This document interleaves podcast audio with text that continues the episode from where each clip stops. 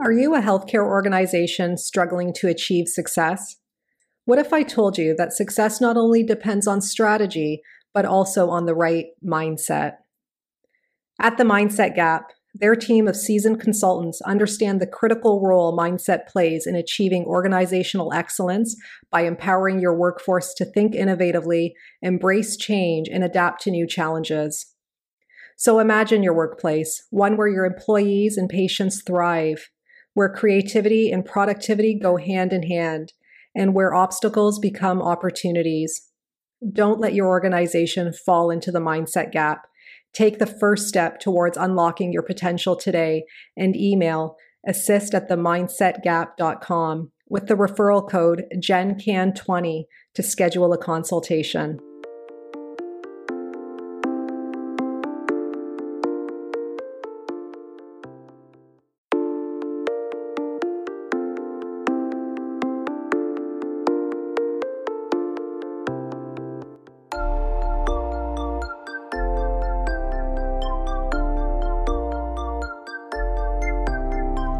Welcome to the Healthcare Provider Happy Hour. This is a safe space where we invite healthcare providers to unapologetically be themselves after the working day. My name is Jennifer George, and each week I will connect you with guests and stories that will help transform your stress to success and fulfillment. Are you with me? Grab your drink of choice and let's chat.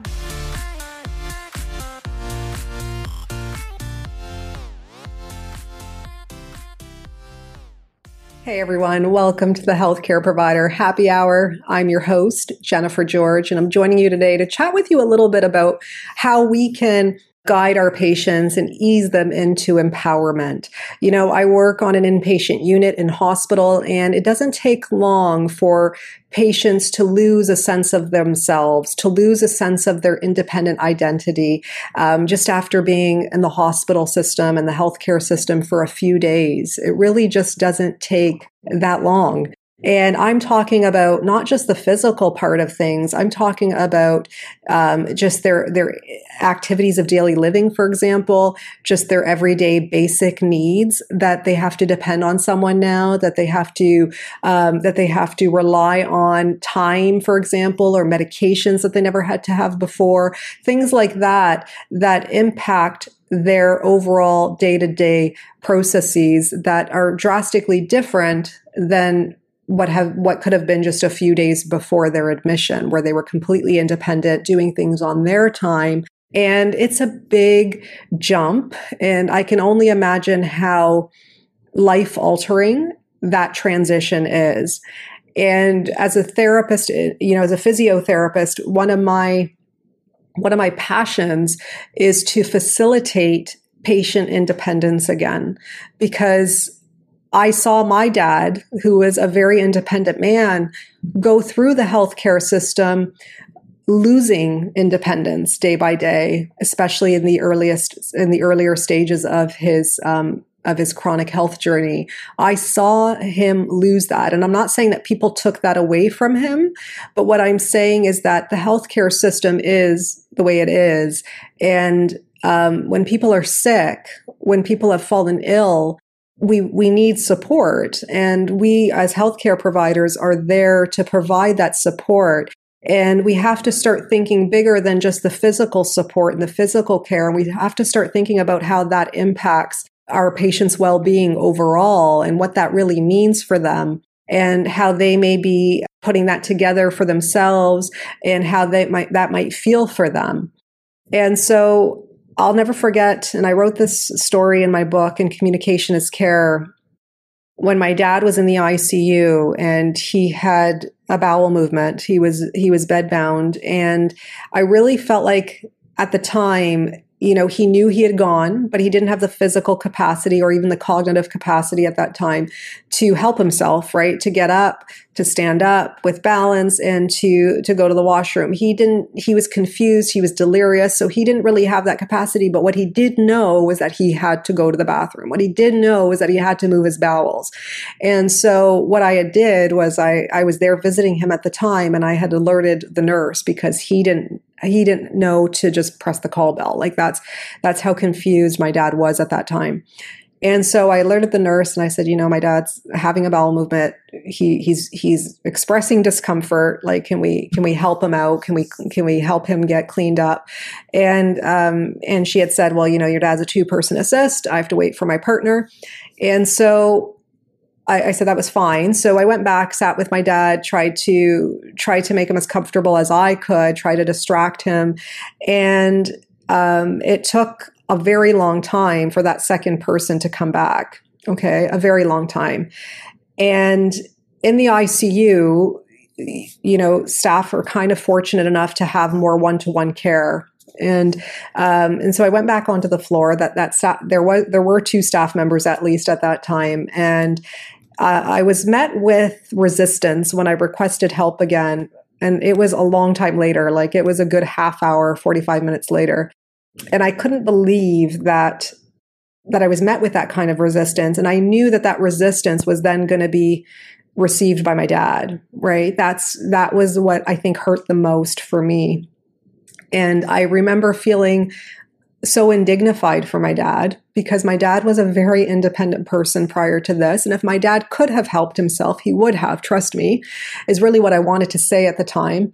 Um, because I felt like we were burdening, right? I felt like I was burdening the staff when really we know that when someone is soiled that we know that the impact that that could have medically on someone's skin for example um, not only on their psychological well-being but also on their their physical well-being as well and um, I remember just feeling so indignified by the situation that I was in tears and left because I just couldn't see my dad um, go through that. And I work with nurses, okay? I work with nurses and I work with wonderful nurses. And that, witnessing that for me on the other side of the system has only helped me to be a better clinician i think because it's it's helped me to better empathize it's helped me to better understand um, and so when i hear complaints let's say um, being thrown at me um, you know, I don't argue them. I don't argue a complaint when it comes from a patient. I just sit there and I listen. One of the biggest things that we can do is just listen and not try to justify every single thing, right? We can't always throw out that we're short staffed. Okay. Patients know that. They see that. They read the news. They know that. Okay. And I've said this in my book, and Communication as Care. They, they can sympathize with us. Okay. But at the end of the day, at the end of the day, they are also able to express their frustration. Sometimes there is no solution in that sense, but what we can do is come to a mutual understanding, right? So when it comes to patient empowerment, uh, really what it is is it's a, it's a process in which patients understand their role. So the World Health Organization defines it the, as that. And sometimes when a patient has is newly in the healthcare system, they don't yet know what that role is. They don't yet know that they can be an active participant, that they have influence over their care, that they can make decisions. They don't know that yet. And so to um, expect that, that that they do is sometimes a little bit too premature on our part. And then, you know, to get frustrated by that is um, is not really beneficial right? So sometimes, you know, a patient will say to me, well, how do you think that went? Because they have no idea how it should have went right? Or how it could have went or you know they want to know what i was expecting because they don't know what to expect because they had never been in this circumstance before. And they're they're looking to me for my knowledge okay? They're looking to me for my expertise to help them perform in such a way that is um, you know at their level of function currently and maybe where they could be from there right? Where could where they could go from there so when a patient asks me that question, I think it's very insightful. Um, but sometimes I'll so I'll answer it. Usually I'll answer it, and then I'll ask them how they think that went, and we'll see if we're on the same page. Right. Another thing too, another three powerful questions that I often ask during a, a patient interaction um, or session, let's say, is I'll ask them, "Did that go better than what you expected? Did it go worse than what you expected, or was this what you expected?" And sometimes, you know, they'll just kind of tilt their head and they'll think about it.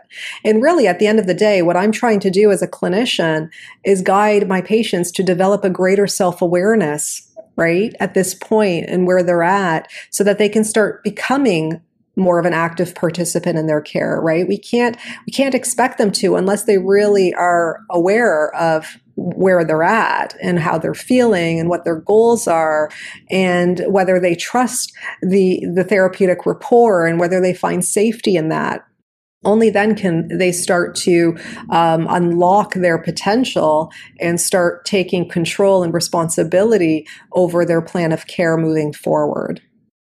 Okay, so I hope that makes sense.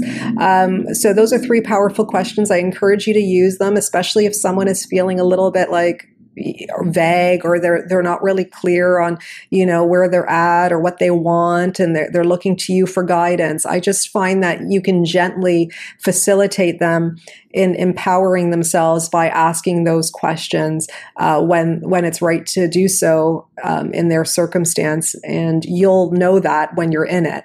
Uh, it'll just inevitably happen. So those three questions I find are really powerful, and I also find you know if a patient's asking you how things went, that you can also then ask them how it went as well. And then what you'll find is that over time, if you have the opportunity to see them again on an ongoing basis, they'll start to share more, right? They'll start to share more. They'll start to share uh, what they think they can do. They'll start to share kind of where to go from here. They're going to start to guide you a little bit more rather than to look to you constantly to guide them.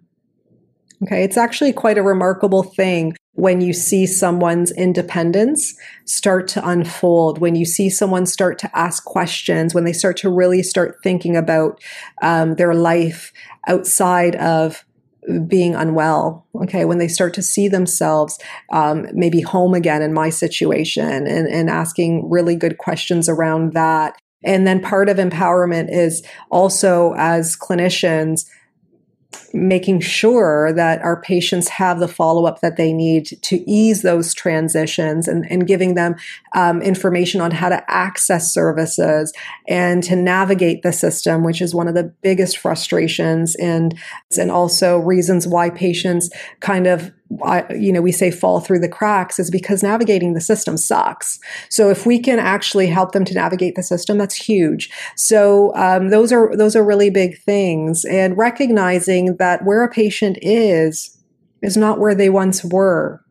Please empathize that with people about how they were before this happened. Ask them questions about their life. Learn about their story. I'm telling you, these things are powerful in developing rapport and also looking for solutions. Okay. Solutions that would be safe, but also would mean something to them. Okay. And we don't know that until we ask. We don't know that until we know more about who they are as human beings and as, as whole, as whole people. Okay. So if you're looking for, for more ways to, to communicate with patients, to create empowering experiences, to facilitate independence and function and recovery, I highly recommend you check out my book, Communication as Care, Nine Empowering Strategies to Guide Patient Healing. You can buy it anywhere. The Kindle is $2.99 um, or the ebook. Um, and the the paperback is fourteen ninety nine. And so, if you're or if you're not sure where to get it, you can reach out to me personally and I'll be happy to facilitate you in accessing a copy.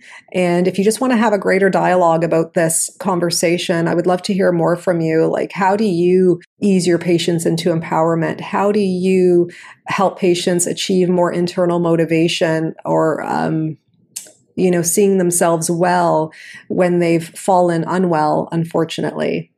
How do you how do you restore dignity? How do you promote independence? These are things that we can't really say are so tangible, but they're they're basically a part of what we we do every day as clinicians, and we don't realize the impact we're having not only in our words but also in our actions, and also in our everyday energy that we're we're sharing. Okay, so thank you for listening. I hope you stay well, and I hope you stay happy.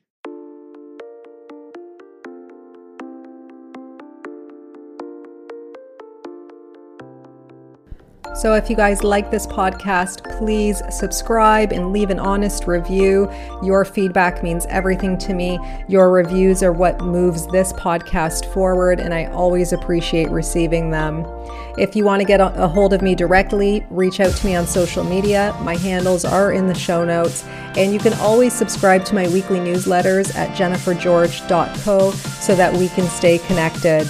So until next time, thank you guys so much again for your ongoing support.